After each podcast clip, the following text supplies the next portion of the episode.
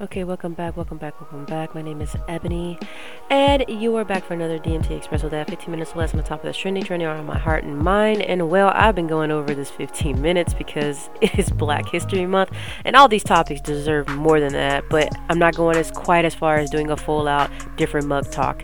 Uh, that is a different one, and I, that one usually runs around 45 minutes to an hour. So I'm staying slightly under 30 minutes if I am talking about these topics. So just be engaged. Let's hope that I can stay within reason. You are here on day nine, and today I am talking about Dave Chappelle. Now, I previously talked about him, uh, and I'm bringing it back. So this is Dave Chappelle Part One. I'm talking about the impact of the Chappelle Show, uh, just how great he is. Uh, and this is going to set up a, at least a three part series in this whole month on Dave Chappelle. Uh, part one will focus on kind of the show itself.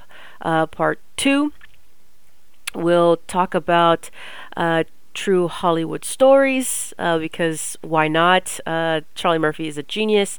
Uh, and then part three is going to be talking about Dave Chappelle, part three, uh, in a time of cancel culture. Uh, talk about him, talk about the controversies around his stand up, his himself, and um, that will close out our Dave Chappelle part. But those are the three parts. You've heard it today. We'll just be talking about the Dave Chappelle show. Uh, so let's strap in, get ready, because it is time to talk Chappelle show. Yes, yes, yes, yes. Chappelle Show. Chappelle Show. Chappelle Show. Chappelle Show. Chappelle Show. Ow! Woo-hoo-hoo!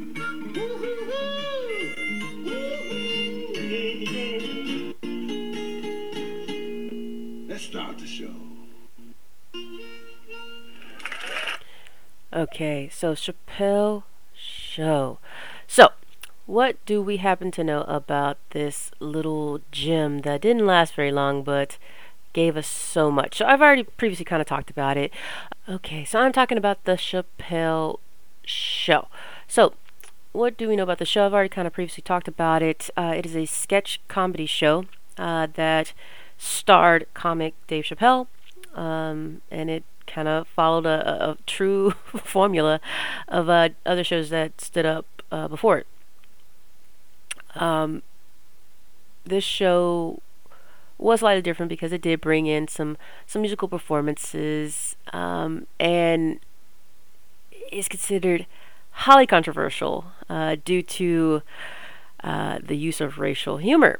Uh, so, the first episode of Dave Chappelle uh, aired January 22nd, 2003. And I will tell you this in 2003, I was a freshman in college. No, I was into my senior year in January when this first aired. I didn't actually get into Dave Chappelle until that fall of 2003, where uh, this is the first time I'm really seeing it. So, uh, Dave Chappelle was a writer on the show. He was also a program creator along with Neal Brennan. Uh, and so these two were kind of a, a, a duo in team. And these the way that the Chappelle show was able to use sketch comedy eh, that that it was able to parody these little nuances within race and culture and, and, and leave you laughing but slightly uncomfortable. So I want to take a minute and talk about kind of what is known as uh, the a thin veneer of society or civilization. So most people, it's not it's not a common saying that I hear now. This thin veneer of civilization or society, uh, but what is it? What is it? So uh, society itself and civility, uh, it, it's it's there's there, there's just like a layer right of how how humans ourselves as animals have been domesticated from our animal instincts, where we expect certain rules and uh, rules of law, rules of morality to be followed. Uh, well, this saying, the thin veneer of civilization or the thin veneer of society, uh, is basically saying that the that veneer of morality, that that that matrix, right? You pull back that curtain. Um, what's underneath is not pretty. It is it is we we're basically covering up a world in which we don't have a very good understanding, which we do not control, and that uh, the in fact this thin veneer is what's keeping us in control. Uh, that civilization is is keeping us right refined and civilized, uh, and so this thin veneer becomes pretty important because when you have a breakdown of that uh, that thin veneer of society, oh man, um, life gets difficult. Uh, we we get basically we've become so used to creature comforts, right? So, uh, entertainments, distractions, uh, going about this life. And so, if something breaks down in that system, things get kind of ugly. Uh, so, what we have seen through history is that, say, behind right this thin veneer of polite society, uh, you get things like war. Uh, you get things like genocide. Uh, these are common themes through history that uh, we haven't been able to break a cycle. We know that we want to not have war, but uh, alas, it happens. We don't want conflict, but human resolve isn't able to always not accumulate into violence. Uh, so, what was really important about the Chappelle show, talking about that thin veneer of society, is that uh, he in that show and sketch comedy likes to pull that back, right? Pull it back, make you slightly uncomfortable, uh, but what makes it palatable is because it's funny. It made you laugh. Uh, even if it did make you laugh, it made you highly aware of something that you probably or may not have uh, been knowing about before. And so, this is what I'm talking about. You'll hear me talk about this thin veneer of civilization or this pol- this thin veneer of polite society or or society itself uh, again because it's a reoccurring theme uh, with how comedy handles uh, trying to get others to understand a message and i think now that we are in 2022 this is a message that is not always understood and not always well received uh, by comedians uh, with things such as right cancel culture, uh, uh, the this, uh, there's so many other things, but here's the important part. So Dave Chappelle, as we know, actually only ran two seasons. Um, it was consumed and loved by many, right? Whether you were sitting right where I was in college and and sitting in a classroom somewhere, uh, you're in you people are watching it world around the world uh, for the punchlines and everything else, uh, and the next day going in and making fun of it. Now, Dave Chappelle, there there was controversy around him going in, uh, coming out of the second season, uh, mainly because he left. He left, so there was contract negotiations going on with him, um, and there was this big to do that he just left millions of dollars sitting on the table and went on a sabbatical to South Africa. So he quit the show, jumped on that plane, and left over millions of dollars sitting on a table, quite literally. Um, it was later explained by Dave Chappelle that uh, he was being consumed by his work. Uh, like the uh, the comedy, right? That comedy was using right race and class and, and discussions, real discussions, uh, about it, and oftentimes it was being decontextualized. His punchlines, well, became one of. Uh, it lost meaning. And in that, I mean, you start looking back and be like, and this is kind of talking about the Amos and Andy is, uh, did Dave Chappelle himself become in a version of a minstrel show, right? Um, and it, it's so important to kind of think about these things because th- there's a certain point where he knew he could walk away. Uh, there's there's some people that like on on some of these shows where even talking about knowing your words, knowing your impact. Um, I I was astounded when I when we heard that there was a, a season three coming out and Dave Chappelle would not be returning. Um, and when we heard the reason why, I was like, man, that man left millions on the on the table. And now that I'm older, I understand.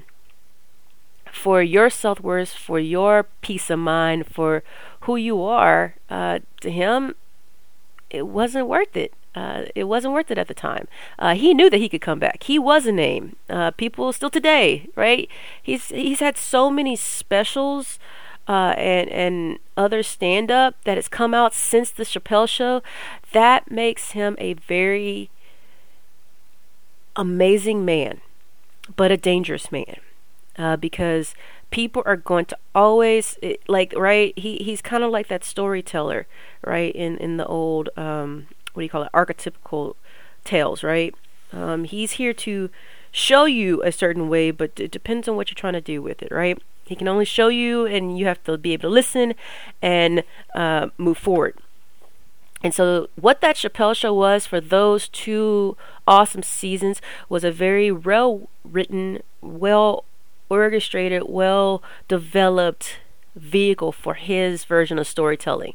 Um, and again, he did bring in some amazing sketch writers, um, obviously, because I'll be talking about Charlie Murphy. Uh, but I mean, the fact that he was able to get Paul Mooney on the show, I mean, he he he had some com- comedy bangers come on the show, and it made it that much more memorable. Um, when I start talking about it, uh, in another episode, I'm bringing back the Chappelle Show, but it's talking about um, the inequalities, uh, how sketch comedy was able to use itself as a vehicle to have these discussions uh, of polite society and pull back that uh, that veil to address critical topics that people just either decided that weren't important anymore or I'm supposed to sit here quietly, but they did it in a way that others would find it palatable. So, what is the impact of Dave Chappelle? Well, it has impacted everything I know of as far as comedy in the early 2000s. Um, others have tried to emulate the sketch comedy. Uh, many others have flourished from being on the show, having a hand in the show, and um, what I know we don't have now is is the same level of respect for that type of of show and comedy. And uh, now we're we're using words like fake news and and other and, uh, and and becoming upset when comedians do their job I I mean, again, not saying that you should be highly offensive and you shouldn't feel some type of way about how they address a topic, but uh, like for a person like Dave Chappelle, if we, if Richard Pryor was still alive, if if you had these guys now, you'll hear certain people like, well, they sh- they would be cancel cultured. Uh, they we, you can't do that now.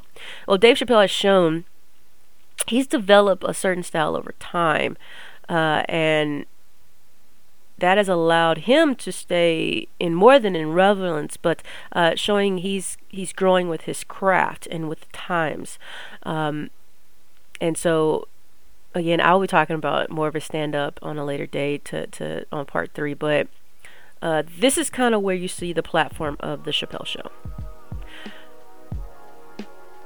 The addressing of the nuances of right? You could call them constructs or whatever, but about race and especially American culture and how we treat it, uh, how are we, how, how certain things are treated, could be the brunt of a joke because that's exactly. I mean, that is what comedy is kind of addressing: is taking those